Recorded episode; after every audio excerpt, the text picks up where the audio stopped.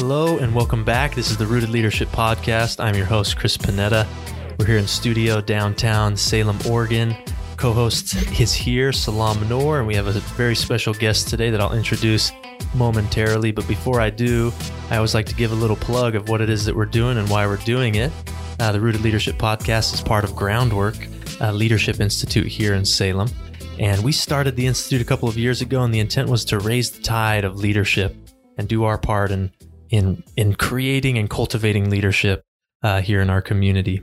Uh, there's already great leaders, but we want to sustain great leaders for as long as we can. So that's why we're doing all of this. We really love it. It's a blessing. Uh, Salam, anything to add to that? It is absolutely a blessing, and it's nice to be um, here with you, Chris, and our guest Tom, of course. Yeah, truly amazing. So we're gonna get right to it. So Tom Hoffert is our guest today. And uh, on paper, Tom is the CEO of the Chamber of Commerce. And but outside of that, he's a friend of Salam and I's, and and we've known him for a while now. And he's um, a leader in our cohort right now in this year, 2021 groundwork cohort. Uh, and we're almost done. Actually, we have about a month and a half left. So we'd love to to pick your brain on your experience there. But first, let's just start off with you introducing yourself beyond what you do. I mean, tell us about more about what you do, but also who you are. Sure. Well, thank you, gentlemen, both for having me on this. And it's great to always be around a table with leaders who care deeply for the communities we live in. And I have the opportunity to serve as CEO of the Salem Area Chamber of Commerce. We are a local 50C, uh, 501c6 nonprofit. We represent about just under, just over a thousand local businesses. Those are large, small, from your uh, quick part-time workers all the way up to our largest employers in town like T-Mobile, Salem Health, large infrastructure. And our organization is the only organization tasked with the economic security within our community. At the Salem Chamber, we believe in helping businesses prosper so our entire community may thrive. And the small business community needs a voice. And we're very proud to serve that voice. Uh, our organization is squarely focused on workforce development building, like you at Mountain West, uh, building our great future leaders in this community and making sure the economic foundation in Salem is strong. We realize that without a solid business community, you do not have the philanthropic gifts, you do not have public service, board service, little league coaches, and the like. So, strong business community on solid financial ground with people repay- receiving paychecks. That is the name of our work. Mm, love it. Yeah, thanks for that that overview. Um, and chambers all over. I know, you know, every chamber is a little different, but all serve similar purposes. And I I've grown to love the importance of a of a chamber in a community. So so thank you for for all that you do. Uh, tell us a little bit more about you know who you are though. What do you what do you you know what do you love to do? I know you love lacrosse. Tell us about that. Tell us anything else that kind of makes you you. Well, sure. Uh, I am the product of two educators. Uh, both my parents retired teachers here locally in the Salem community. So I grew up with a very firm belief system on the importance of education and building young people uh, to be individuals who will thrive in any environment they're in uh, when they get into adulthood. Um, my myself, our organization, myself as a leader, I look at our community and I want to see young people look at Salem as a place they wish to live. And if they decide to depart our community, that they are going to thrive wherever they find themselves. Um, I believed very uh, early on in the importance of becoming part of uh, the workforce. And so I was picking berries early as a kid, and uh, like many people did in the Willamette Valley when we were younger, before we could be employed um, officially in Oregon. And then on my 16th birthday, I was proud to be hired by a local uh, grocery store company here. Started bagging and working my way up. Uh, but my grandfather always owned a small business in downtown Salem. And probably the dearest times I spent was working on behalf of, of my grandfather and seeing what a local company can do to create great things in our community. My grandfather served on the junior chamber board, and I was very fortunate to see, uh, you know, really two different worlds. I had parents who were educators, and so very firmly tied into the education system and developing young people. And then I had uh, two grandfathers that were entrepreneurs, and being able to see their work ethic and what it meant to uh, create paychecks for people and the opportunities in the for in the for profit sector was was really uh, powerful for me growing up. I had the opportunity to go to school locally, uh, not too far out of Salem, and uh, graduate undergrad at Western Oregon, and then began an internship at the Salem Chamber. Believe it or not, almost 25 years ago. So, uh, interned at the Salem Chamber first, and then uh, I was in the middle of interviewing with uh, actually Nike, uh, pretty pretty fun, and had gotten pretty far in that process when uh, my my uh, the leader of the chamber at the time tapped me on the shoulder and said, "Hey, how would you like to go to work for half the amount of money and work twice as much right here in Salem?" And I said, "Who who wouldn't do that?" And so I went to work for a gentleman named Mike McLaran and uh, had the opportunity to work for the Salem Chamber for seven years in the public policy space. And then eventually moved on to 15 years uh, in the private sector in a large uh, national food manufacturing company and then just a short, uh, just under three years ago, short three years, it's gone by very quickly. Had the opportunity to be asked back to come and, and head up this organization, do so with great pride, and have uh, 11 incredible employees doing very, very special things in the Salem community. Yeah. So, what is uh, all of that experience? Um, you know, how has it helped kind of build your leadership to to do what you're doing now? Well, I think seeing people deeply, meeting them where they're at. Um, I look at a lot of the topics we talk about throughout the grain uh, groundwork format is really being personal with people and understanding what the needs are of those that you're serving. And for me, the small business community uh, is a group of individuals who have very limited time. Uh, we want them to spend time with their families when they're not working and the like. And so from a leadership perspective, Chris, it's important for me to see that uh, not everybody is capable of handling all their own needs. And so partnering uh, with individuals, leaders, and organizations which can help advance uh, themselves as individuals to have a better tomorrow than they had today is very important. And so for me, leadership is about partnership.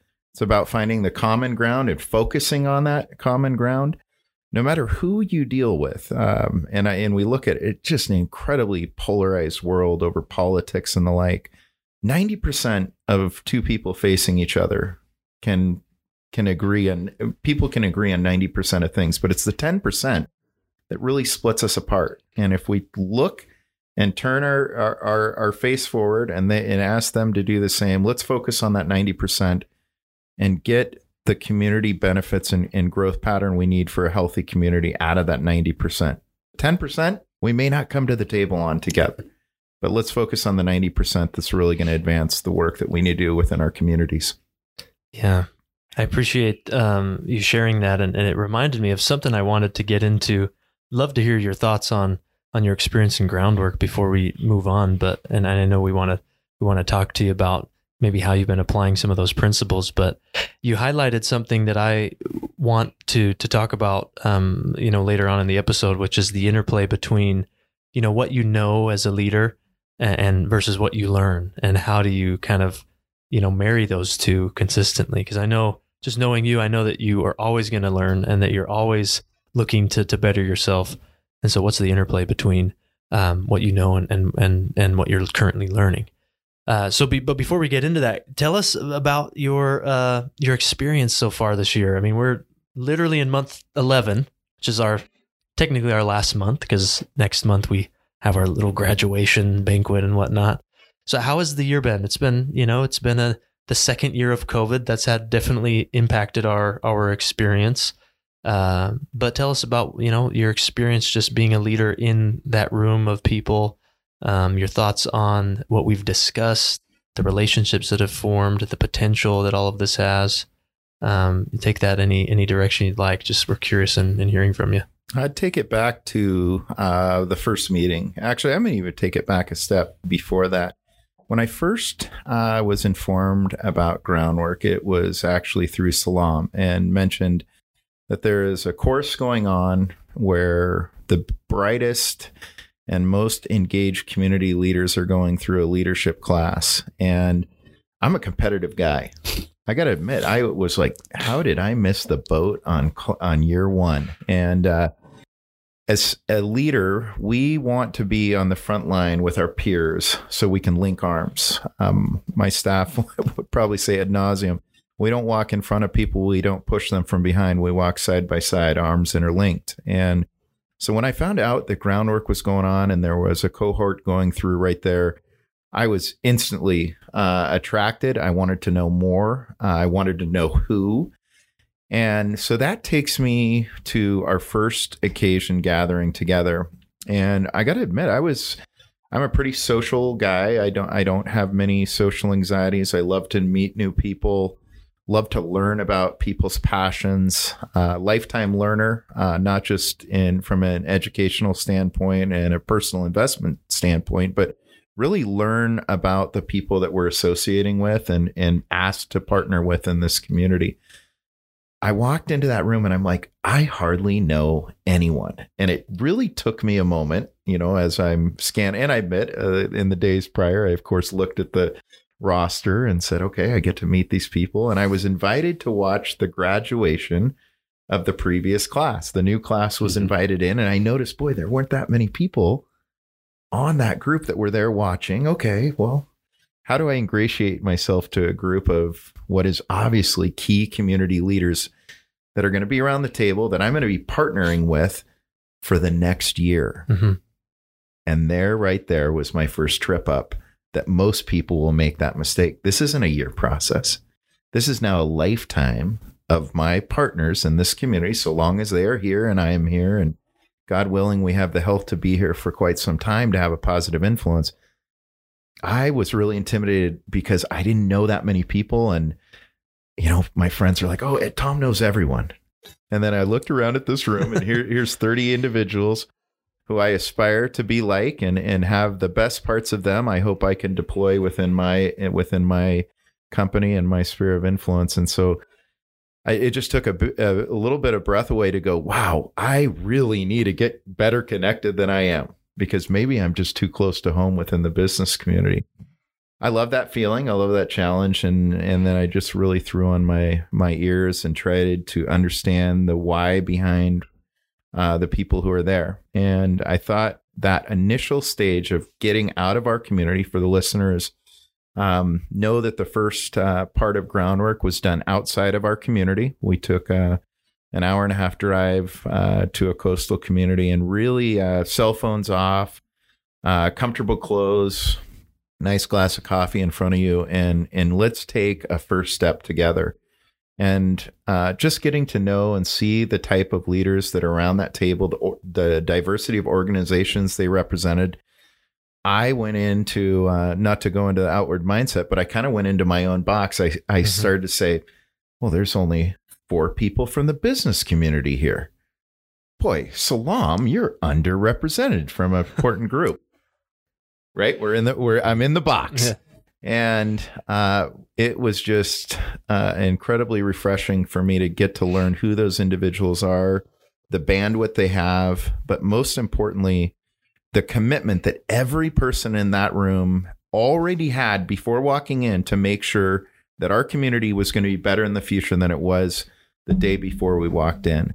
That is a powerful group to work with. And so it's been very transformational for me to hear not just from the leaders that you bring in front of us and you you gentlemen have done an incredible job and, and your team just brings in great people and exciting topics that are relevant and make you really think but to learn from the individuals in that room and their aspirational goals for our community and realize, boy, we are a lot closer to wanting special things for our community of Salem uh, than maybe I might have known. And uh, the interdependence we all have in each other.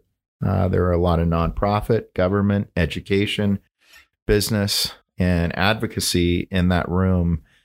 And uh, again, that 90% that we can all link arms on and drive for greater success. So, for me, the groundwork really was pivotal right at the start. And it was a mindset change to let's not just meet people, let's listen and let's see how close we are to the same thing. And then it became when you're comfortable in that space and you did very intentional uh, uh, strategies to network and get people comfortable with each other. Now that we're all comfortable together and we believe in the same things, let's start to learn together. And so the rooted framework um, and talking about seeds and cultivation and weeds and how we water and then we de-weed. And sometimes we have to realize weeds are going to be everywhere no matter what. And how do we navigate them?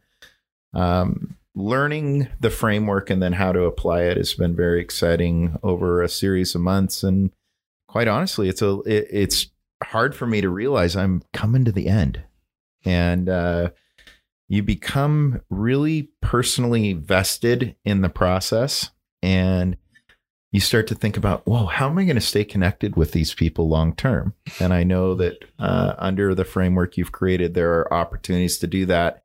And I think Chris will talk on later, you know, what it means as a community who's gone through this process to stay committed. And then when the time is there, we're gonna we're gonna answer the mm-hmm. call. And and there will be that moment that we need to come together. Yeah. Well, well, I'd like to talk about that if if you don't mind. And um, and Tom, I really appreciate um, just the the passion that you have for our community. And um, quite often, when people work almost exclusively in a business setting, private setting, uh, people don't think that they um, are thinking about the community. But that is something that you cultivate uh, every time you cultivate with intentionality. And I really appreciate mm-hmm. that. And I admire you for it.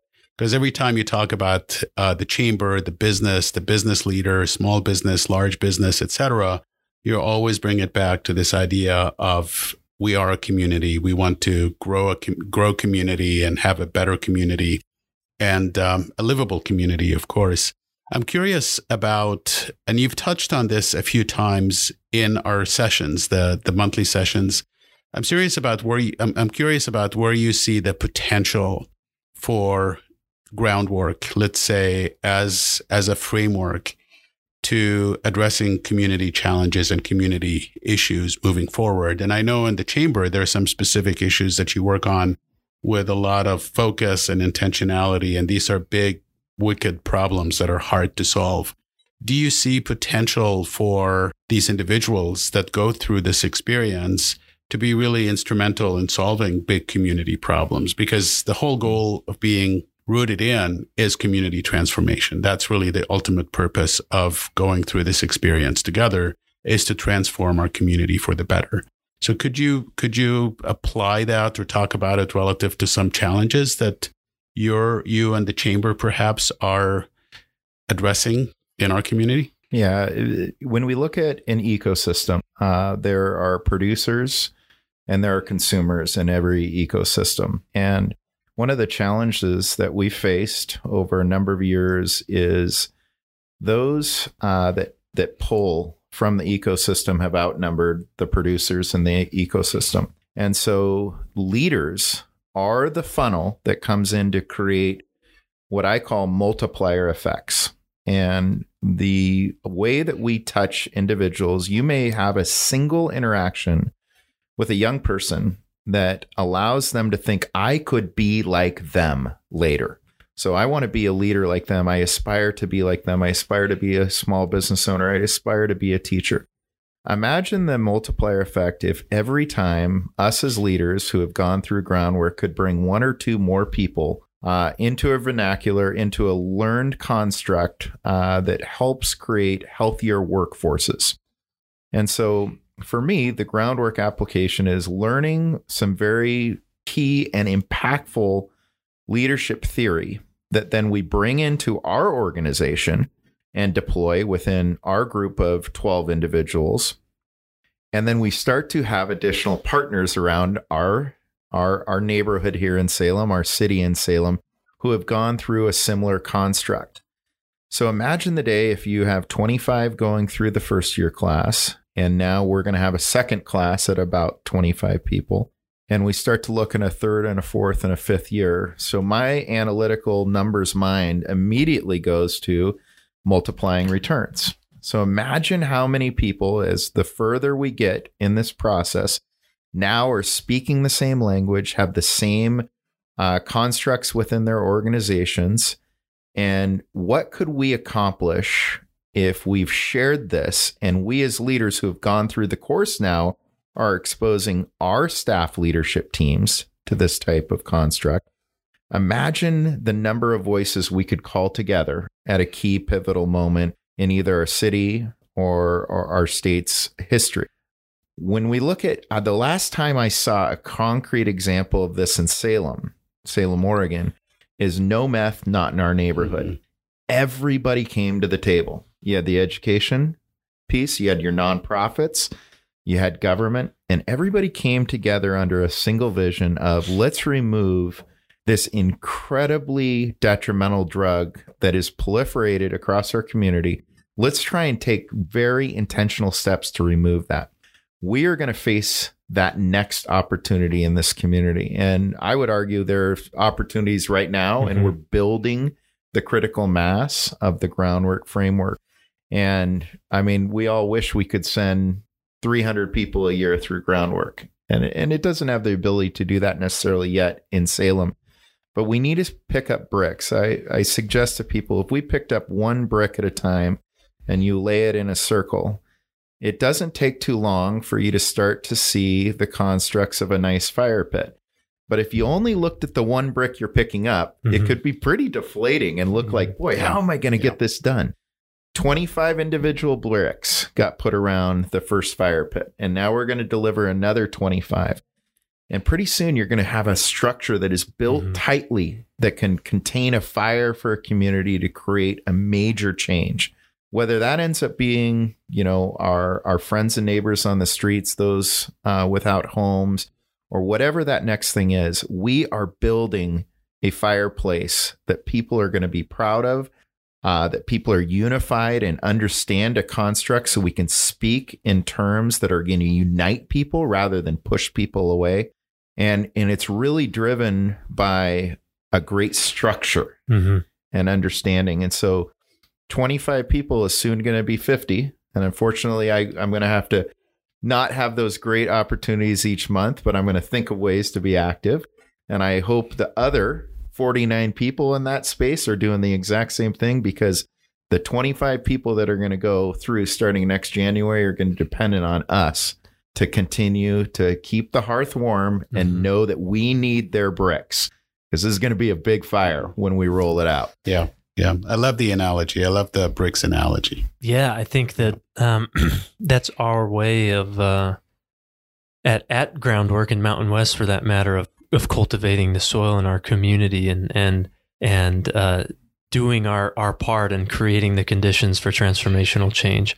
Um, you know, that was really the, I said at the beginning to, to raise the tide of leadership in our community, but that's really the, at the core of it is how can we um, do our part in, in, in creating the conditions for change to happen uh, and use the resources that we've been we've been blessed with. Uh, you said something that I think it goes along the same lines of the conversation, but you talked about people coming together, learning a framework, and then sharing a common language. Uh, we were talking about this pre-recording a little bit, but I would love to get your thoughts on on the idea. And this goes to my larger question of the the interplay between what you know and what you're learning. But you know, we're introducing new ideas, but they're not that new. There's just a different way of thinking about certain things um, we introduce a framework that I really just see as a sense maker and an organizer to some degree.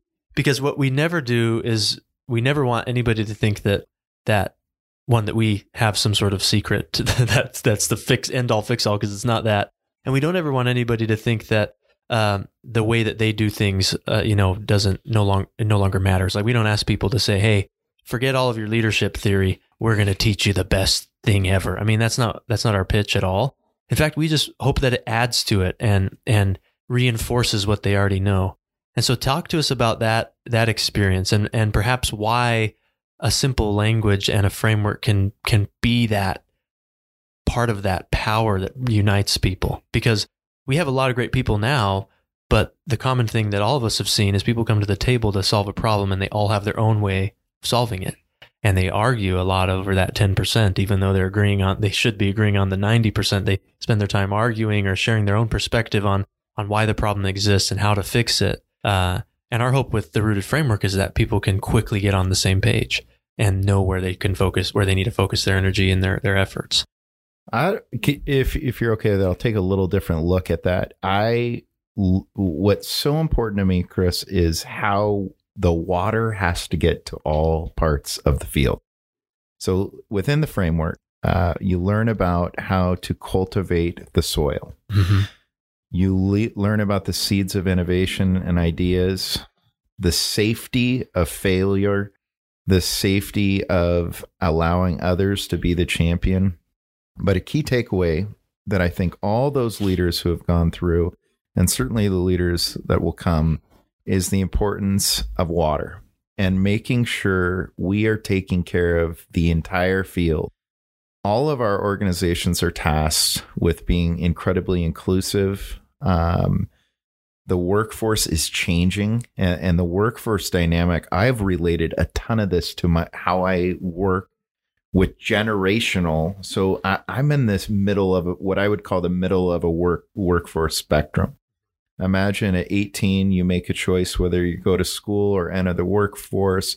You get into your 20s and it's very aspirational. You want, you kind of see the future. You know, it's years off of where you want to be, but you start your course and then you get into your 30s and maybe you think you're, you're where you want to be, but you still have an end goal.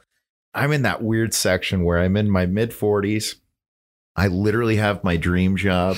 Uh, I stepped away from a career that probably could have taken me to a lot of different things financially that uh, I ultimately decided weren't going to fill my personal passion bucket. And so when you're in the middle of that, you have young employees, you have employees who are on the other end of the spectrum. And uh, let's go far to say we have employees around us each day who are like, hey, I only have two years left and then I retire.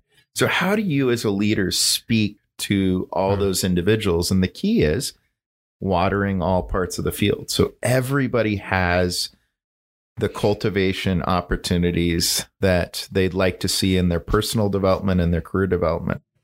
But it's that higher, the framework creates such a clear understanding of the higher good is the organizational health. Whatever that organization you're in, nonprofit, for profit, education, is how do we drive individuals to see their potential, to become greater and create a greater impact, the multiplier effect within our within our organizations.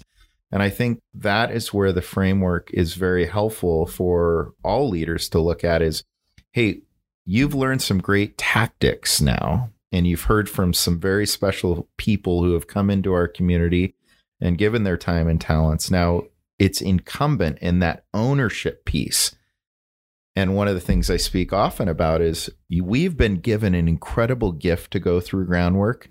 Now we own that, and it is our duty to take that type of thought process forward to our workforce and those that we influence. It's a very different conversation when I have uh, one of my peers who I've gone through groundwork with or a previous class. We just speak differently. Mm-hmm. We we've talked.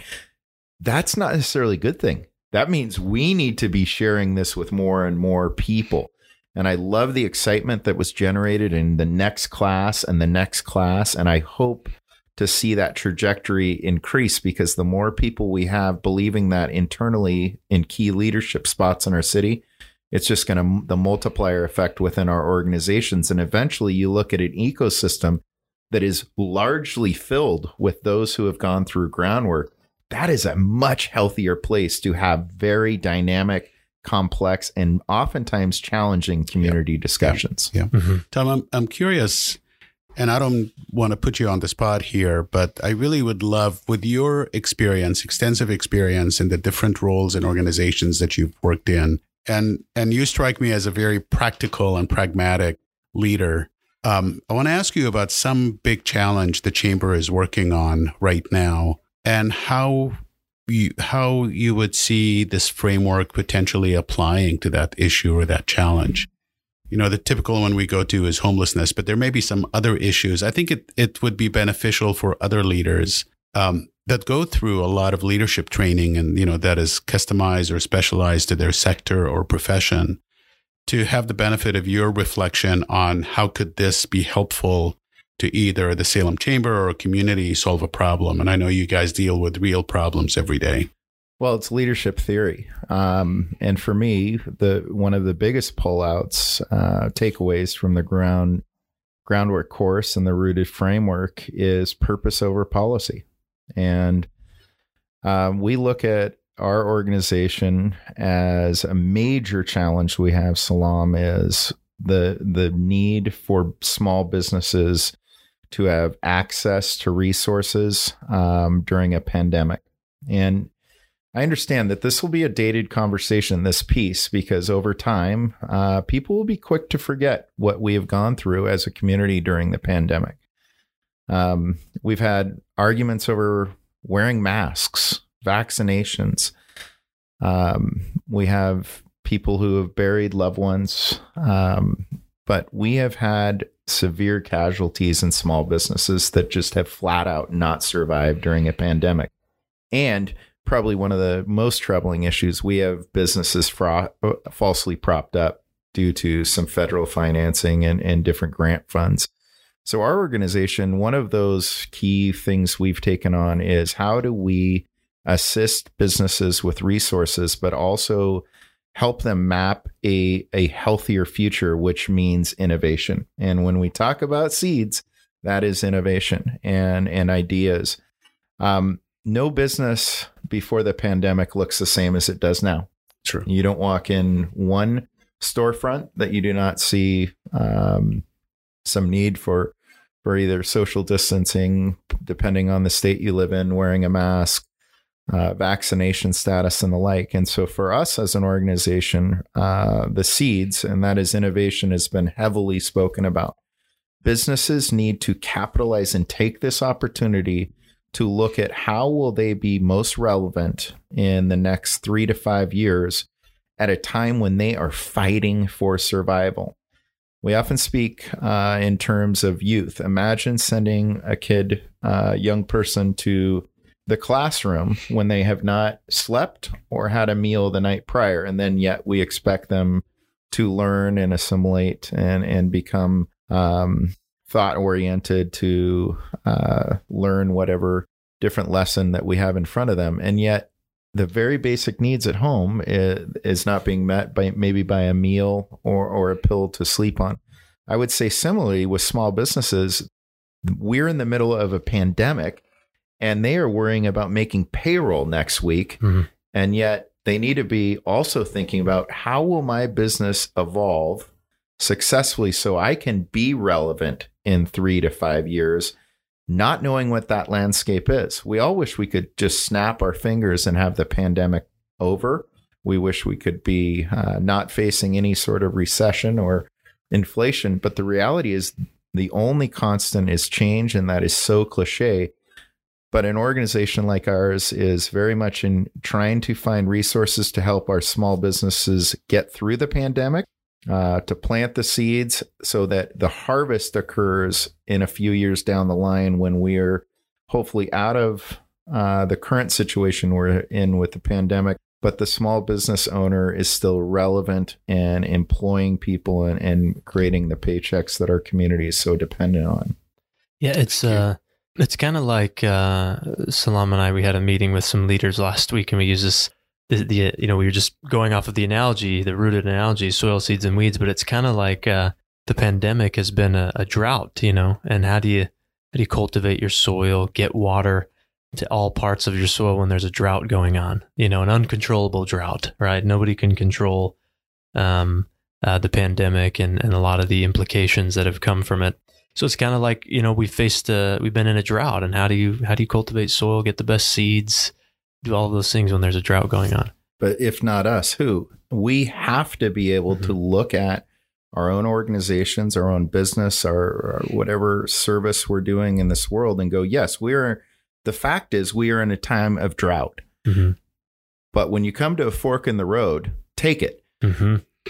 and and that quote always it draws a giggle but you have to make a conscious choice to either recede yeah. and and you're going to let the flower and, and the seed die, mm-hmm. or you're going to cultivate and you're going to water and you're going to find innovation yeah. to make sure tomorrow has the opportunity to be mm-hmm. better than today. But it's not easy and it's a mindset. Yeah, and and you can't. I mean, like you said, there's we can't just give up. I mean, like you mentioned, the the, you know, the kid that might not have something at home, the businesses that can't make payroll. I mean, people's livelihood and lives are actually, you know, on the on the line in a lot of cases now. So um, we have to do something at the fork in the road. We can't just sit there. Um, so I appreciate you you sharing that. And I, you know, I'm I'm curious to ask this question because we've been talking a lot about uh, groundwork specifically in our community. Um, I'm curious on, you know, if I'm a, a, leader, let's say in Des Moines, Iowa, or some large city, San Antonio, or some random, you know, town on the East Coast, or wherever the case is, and I'm listening to this. I mean, what what do I need to hear? Because I don't have maybe I don't have gra- something like groundwork in our community, or maybe our community's small. Maybe I, I don't have somebody with great resources that's sharing them. Maybe we don't have forums for our community to come together. I mean, what what can they take from this that's going to impact their their own organization and ultimately their community? I mean, what's relevant for them?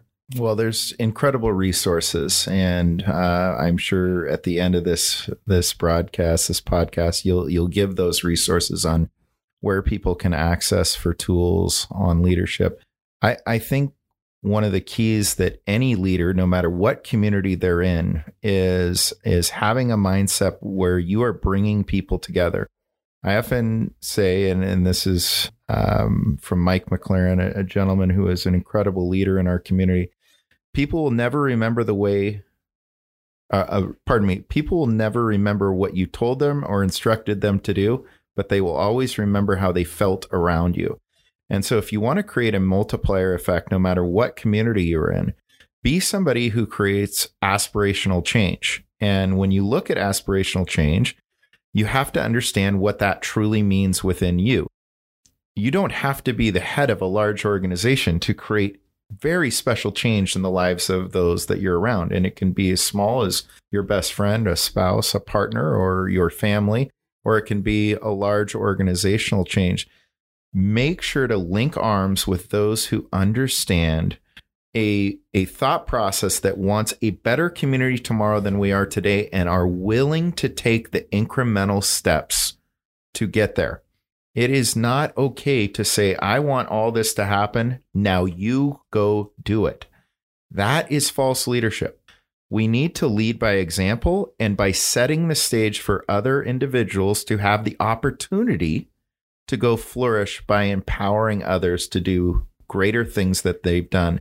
Take risks with people. Mm-hmm. What what a perfect time. You want to talk about a time of drought and the pandemic? Here's my quote to every young person. Shoot your shot. We have people applying for jobs that they would have never been qualified for but because they have the right attitude, they know how to be on time and they're willing to go learn something new. This is the time. I mean, you look at all the job circulation we've had. I would say there's been a very healthy aspect of the pandemic.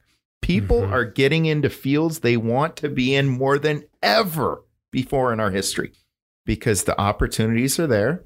Those that needed the easy way out, or God forbid, uh, had to exit the ecosystem due to health reasons have now migrated and now we have opportunities for new leaders to come in within organizations and within communities who are committed to helping drive a larger community success. That is very tough to criticize, even in a social media world where everyone's an expert and we can say, shame on you, shame on this, etc it is hard to be critical of someone who wants to do something new or better than they've had the opportunity to do before.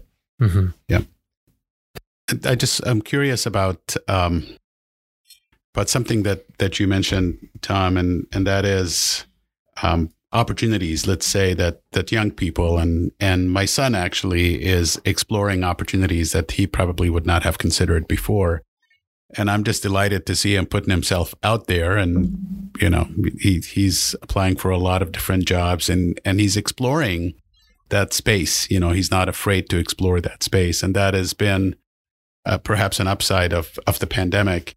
What I'm curious about from a leadership perspective, because you talk a lot about the importance of how we show up as leaders, the roles that we play in in our leadership responsibility, if you will So as a as as a chamber CEO, um, and going back to the framework when we talk about soil, seeds, and weeds, you probably encounter a lot of weeds. And you alluded to this in terms of the 90%, the 90 10. If we spend most of our time focusing on the 90% of things that we agree on, we can solve any problems.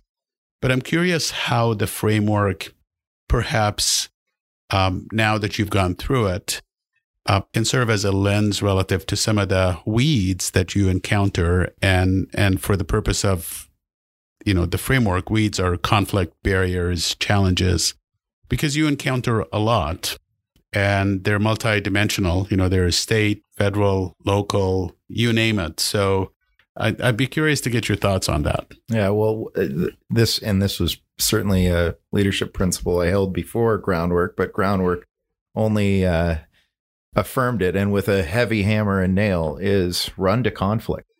Um, avoidance is not an option, and there are strategies to deal with weeds, and there are strategies to address challenges. What is not a strategy is avoidance, and what is not a strategy is a heavy-handed approach to this way or or the highway or this way or else. And i think the strategic principles there um, of having people involved in problem solving um, really uh, being able to clearly see the longer game of hey what is the purpose? How can we get there? And what are we going to face along the way? So often we want to jump into the deep end of the pool and because we're leaders, right? We're comfortable. We will go jump in to where it's hot and heaviest, uh, but we maybe haven't done all the preparation to cultivate our field and, and to make sure the seeds are ready to be planted. And um, I really think it's important to have some strategies to think of how you deal with weeds and, and the personalities that come in, in that space and I think Groundwork is an incredible example of a leadership program that teaches us as individuals some of the ways to navigate through the weeds that we're going to face. Every community leader, organizational leader, each individual at home is going to face weeds on a daily basis. You have to be comfortable that weeds are going to be around you. What there needs to be an uncomfortableness is that it's okay to just allow weeds to flourish rather than allowing the organism, the healthy organism, and allowing the fruit to come forward and not be hindered uh, by whether it's the emotional draw or or the time draw of what the weeds represent and are. Yeah, um, you know, and you mentioned earlier that the pandemic. Both of you mentioned that the pandemic has been uh, something that that there's some positives that have come from it. And I would argue, I would bring up the term trans transformational, right? Because transformation happens uh, when we take something that can seemingly be destructive or negative, and we turn it into something that's constructive and positive. Which is the essence, really, of our weed section: is that we can take conflict, which most of us have a narrative that it's a a negative, destructive thing, um, you know, Stanford did a study a few years back where that's the number one thing CEOs uh, lack in, in in terms of skills is conflict resolution skills. Um, large at large people are afraid of conflict. We either fight it or we run from it. And uh, and so yeah, we we definitely address this idea that conflict's always going to be there, and that weeds are always going to be there, and it's what we do with it that makes it transformative. And I think that's where the rubber meets the road with our curriculum because we talk a lot about seeds and innovation. Everybody talks about that. Everybody's always trying to to think of new ideas. Whether they do it well or not is is a different story. But we're always thinking of something new. let's do this. Let's try this. Let's do this. Uh, I would say that we don't often think of cultivation. Um, but Salam and I have adopted this saying throughout this year that you know our weeds and our seeds are the gateway to understanding our soil you know, we get to our soil by by our seeds, right? Uh, that's when we first see the health of our soil. Well, why is this idea not working? What makes this one successful?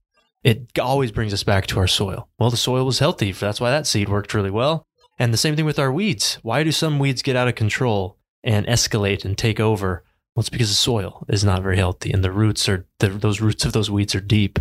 Uh, and so I love that idea that the weeds and the seeds take us, you know, it's a gateway to our soil. And in in in more real terms, you know, our our conflict is going to bring us right back to to our people. And have we done a good job at building those relationships like you've talked about so much here of multiplying? Uh, and and same thing with our seeds, the innovation. Um, it's going to bring us back to our people. Are, our people ready? Are they prepared for change?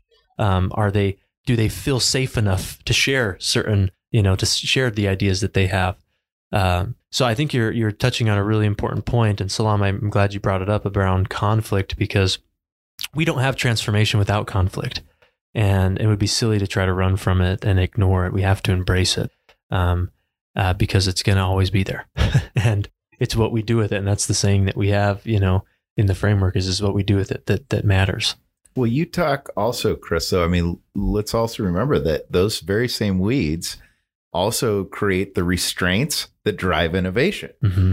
And so, in many ways, I, I, don't look at conflict as as a negative, and that helps with mindset. And and you're certainly the groundwork addresses that, but there are many benefits from that that conflict and in creating uh, an understanding and where we need to go, and actually really honing the group the group think forward in a way mm-hmm. that has become more manageable. Yeah. yeah. Because yeah. you can look at some of these huge topics and go, well, here are all the reasons this can't work. Yeah. It actually drives you towards the middle of the river. Right, right. I, I kind of want to bring that back to the context that you operate in because you're in the center of, I don't want to call it conflict, but it's probably constant negotiation between a small business and a medium sized business, a large business every business is trying to cultivate its own interests, let's say goals and priorities. But you have a really um, enormous task of cultivating common soil, so to speak. And you talk about the community. So where where do you derive? What influences have um, have you had that get you to think about? I mean, you talked about your um, um grandparents, mm-hmm. your grandparents um, I've heard you talk about lacrosse. I think lacrosse is a, probably a lens that you look at things. I mean, I'm I, I'm a soccer guy. I look at the world sometimes through soccer, and uh, Chris looks at the world through being a goalkeeper, so and more, of course. But um, I'm I'm kind of curious about how you stitch all of this together to cultivate soil, because you know the the small business operator has perhaps the same challenges that a large entity has in our community, but it's a lot more daunting perhaps for them than the large the large entity. So how do you cultivate this common soil? And where do you get your why? Because you speak to it with such authenticity and, and such power. I, I I'm really curious to know where do you get your why for this? Well, for me, it is very deep. Um, I was fortunate to and and this is not unique to someone who grew up here, but there are some very special parts about having grown up in this community and then uh, been gone for a bit of my adult life and then coming back. Um, I was very fortunate to travel all a, a, lot of all of the United States, all of Canada and Mexico, and then in parts of the world in my professional career at one point. But there is something very powerful of being of, of calling a place your home. And and Salem is my home, and it's a place that uh, the why for me is making sure other people have the opportunity to feel as if Salem is a welcoming, uh, powerful place for them to have opportunity. And that oppor- opportunity is a very interesting word. Opportunity can mean very different things to many people. Um, it could be wealth building, it could be security, it could be a home, could be a second home. It could be um, a job, a, a family, relationships, and the like. But whatever opportunity means to you, it's very personal for me that Salem would have that be a possibility. Um, how how I look at the, how I apply that in our organization is we are um, balancing a lot of very uh, sometimes loud personalities. Uh, individuals have very concrete needs in business, and we can be a excellent uh, navigator of individual business needs. But when we look at the health of our organization, we cannot be the extremes of our community. Um, we stand for a healthy and thriving economic foundation in our city. And that means individuals who apply their crafts here and believe Salem has a place in that economic ecosystem for them either to have their business based here or for them to do business in our community. For me, the the understanding of my duties in that is to make sure all people are heard and that they have a place they feel comfortable sharing their ideas. But is not necessarily to guide them to water, but rather put them in a spot where they can be around peers, share thoughts, and have the idea exchange that may either assist our whole community in moving forward or connecting them with like minds for the things that they're passionate about. So becoming the the premier convener of influencers is really what our organization is tasked with doing. Uh, that is not to say we do not deliver very clear messages on how we feel uh, the city and the county and the state should operate uh, on behalf of uh, small businesses to allow for strong economy to exist. But sometimes it's best to set the table and and make sure all the right guests are are in the room, and then allow them to create the foundation of what they want to link together, link arms together, and and, and get their arms around. So. Uh, for me, the why is making sure our community uh, is in a healthier place that people uh, have opportunities because the windshield is much bigger uh, than the rear view mirror. And I appreciate those who want to refer always to the past and how it should be or how it used to be. But the reality is, our world is changing each and every day, and we need to look at how each of us as leaders can play in that ecosystem to make sure we're creating better opportunities for those around us tomorrow. Thank you. Yeah, um, we just have a few minutes left, and I want to recap because I think we've we've covered quite a bit today. Um, but it seems that we've had a, a, theme, and I thank you, Tom, for being the the uh, the conduit for us having this conversation of, of around community. I feel like community has been a big conversation. We've talked about multiplying. We've talked about bringing people together. Um, and our our way, you know, being all connected at this table through something like groundwork or Mountain West is obviously to do that through groundwork in this framework. But but any community can come together in a variety of different ways.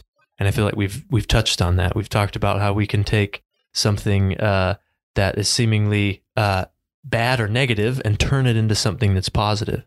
Um, and uh, you know, t- to be honest, I think anybody could really sit back and feel like, man, this is a lot to to to take in. You know, um, there's a lot to to do in our world and in our communities, in our organizations, in our families, and it can be really overwhelming, to be honest, uh, to do it all. Which is one of the points of our framework is to try to simplify that, but it it can be really overwhelming. And part of me part of me has has felt that a little bit today, but as well as that there's simple ways to start. Um, and you even said that. You said I would start by just getting people together, you know, cultivating those relationships.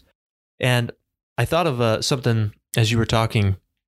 A mentor of mine, uh, who's actually our guest next month, he'll be our speaker at the banquet, Jim Farrell. Um, he told me one time, and I, I probably shared this on another episode but to me, this is what simplifies it all down to down to the the individual, a really simple change in how I see the world. Um, I, I was I can't remember what the conversation we were having. Him and I were driving one time to Park City in Utah to go to an event, and uh, uh, he said to me, he said, "Chris, you know, there's two ways that we can live life." He said the first way is that we can constantly be concerned about how, how other people see us. And that's usually manifested in defending threats to our image that we have of ourselves or looking for reinforcements of that image. And that could be a really overwhelming, complicated, messy way to live uh, because that's that's our whole intent defending threats to our image or looking for reinforcements.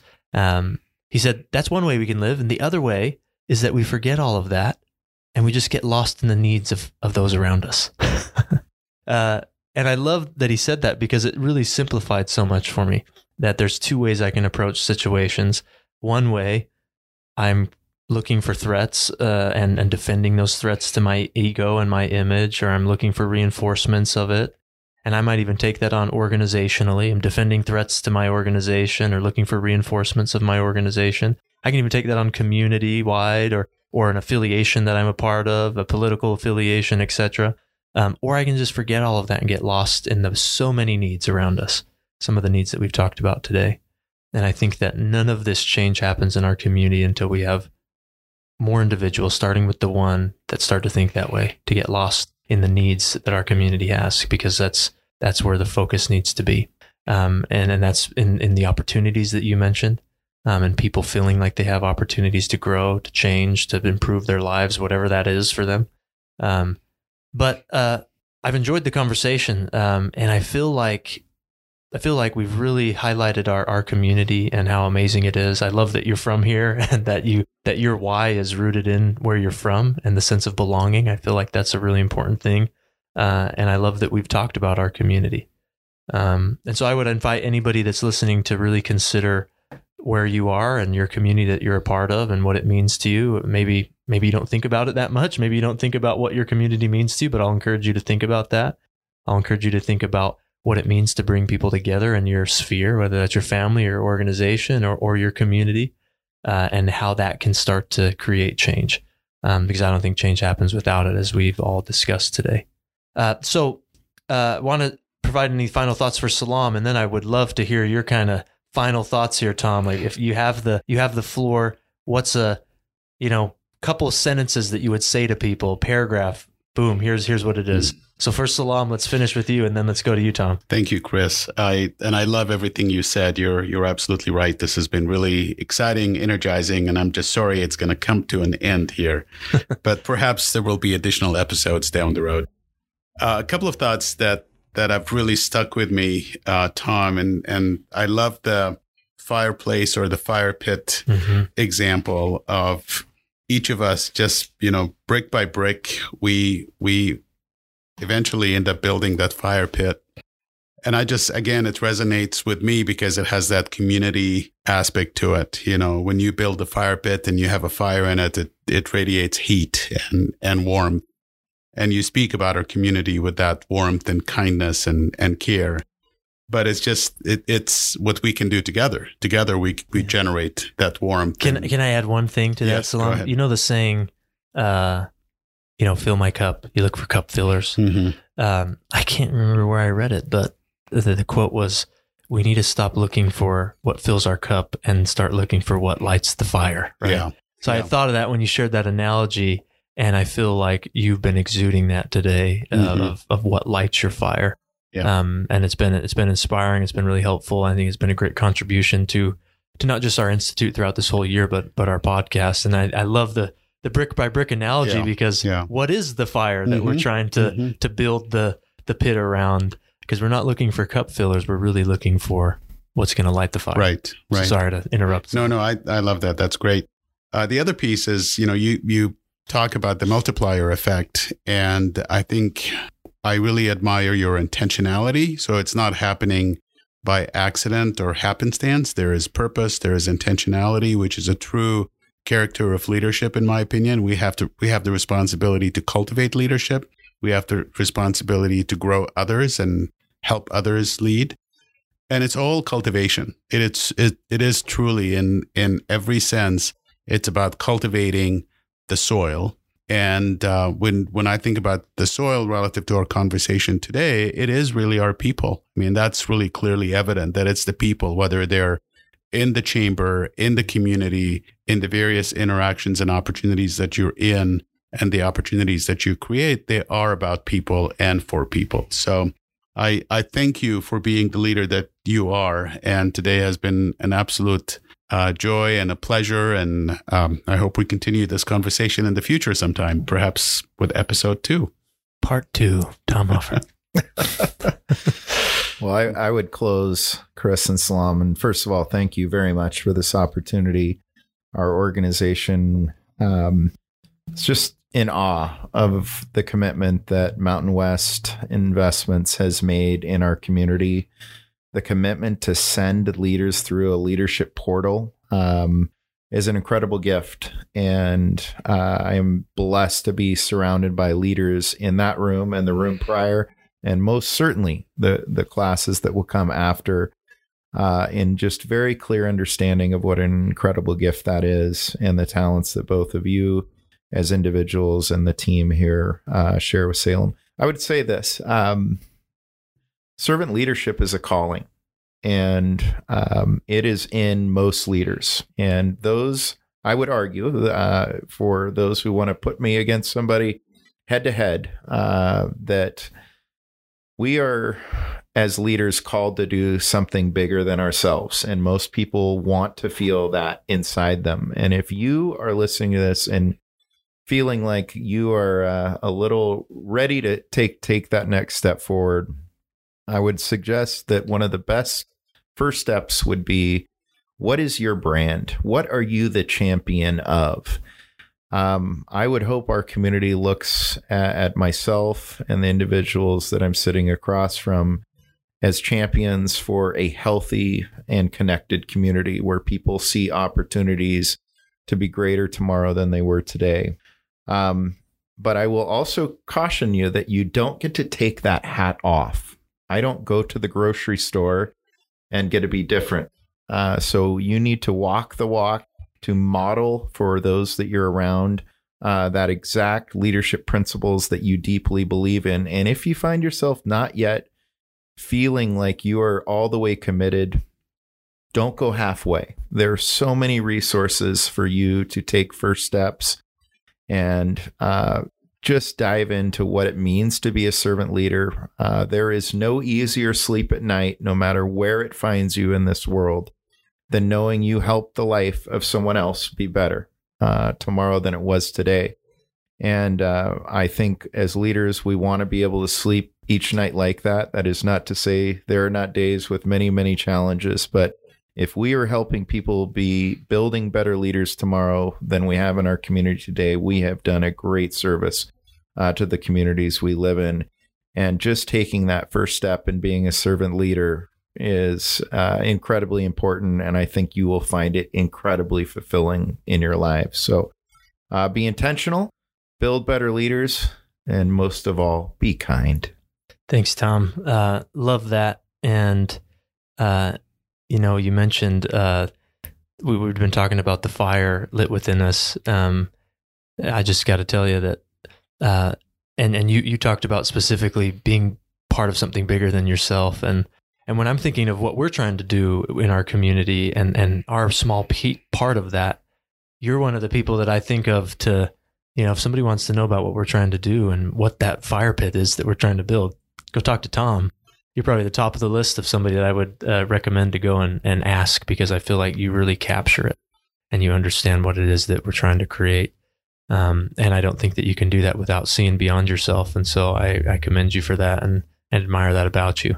Um, but that is uh, that's our episode today, and it has been great. Uh, this has been a great one. So hopefully you've you've had your your notebook out and taken some notes. Um, we appreciate any reoccurring listeners, returning listeners. Thank you and any new listeners also, you know, welcome and thank you. And please listen to some more of our episodes. Uh, you can always learn more about us on our website, groundworkleadership.org, uh, and learn about all of our alumni on there. You'll see, you know, Tom on there soon, and, and you can learn about him and so many others as we continue to grow. Uh, but thanks for being with us today. And until then, be safe and take care.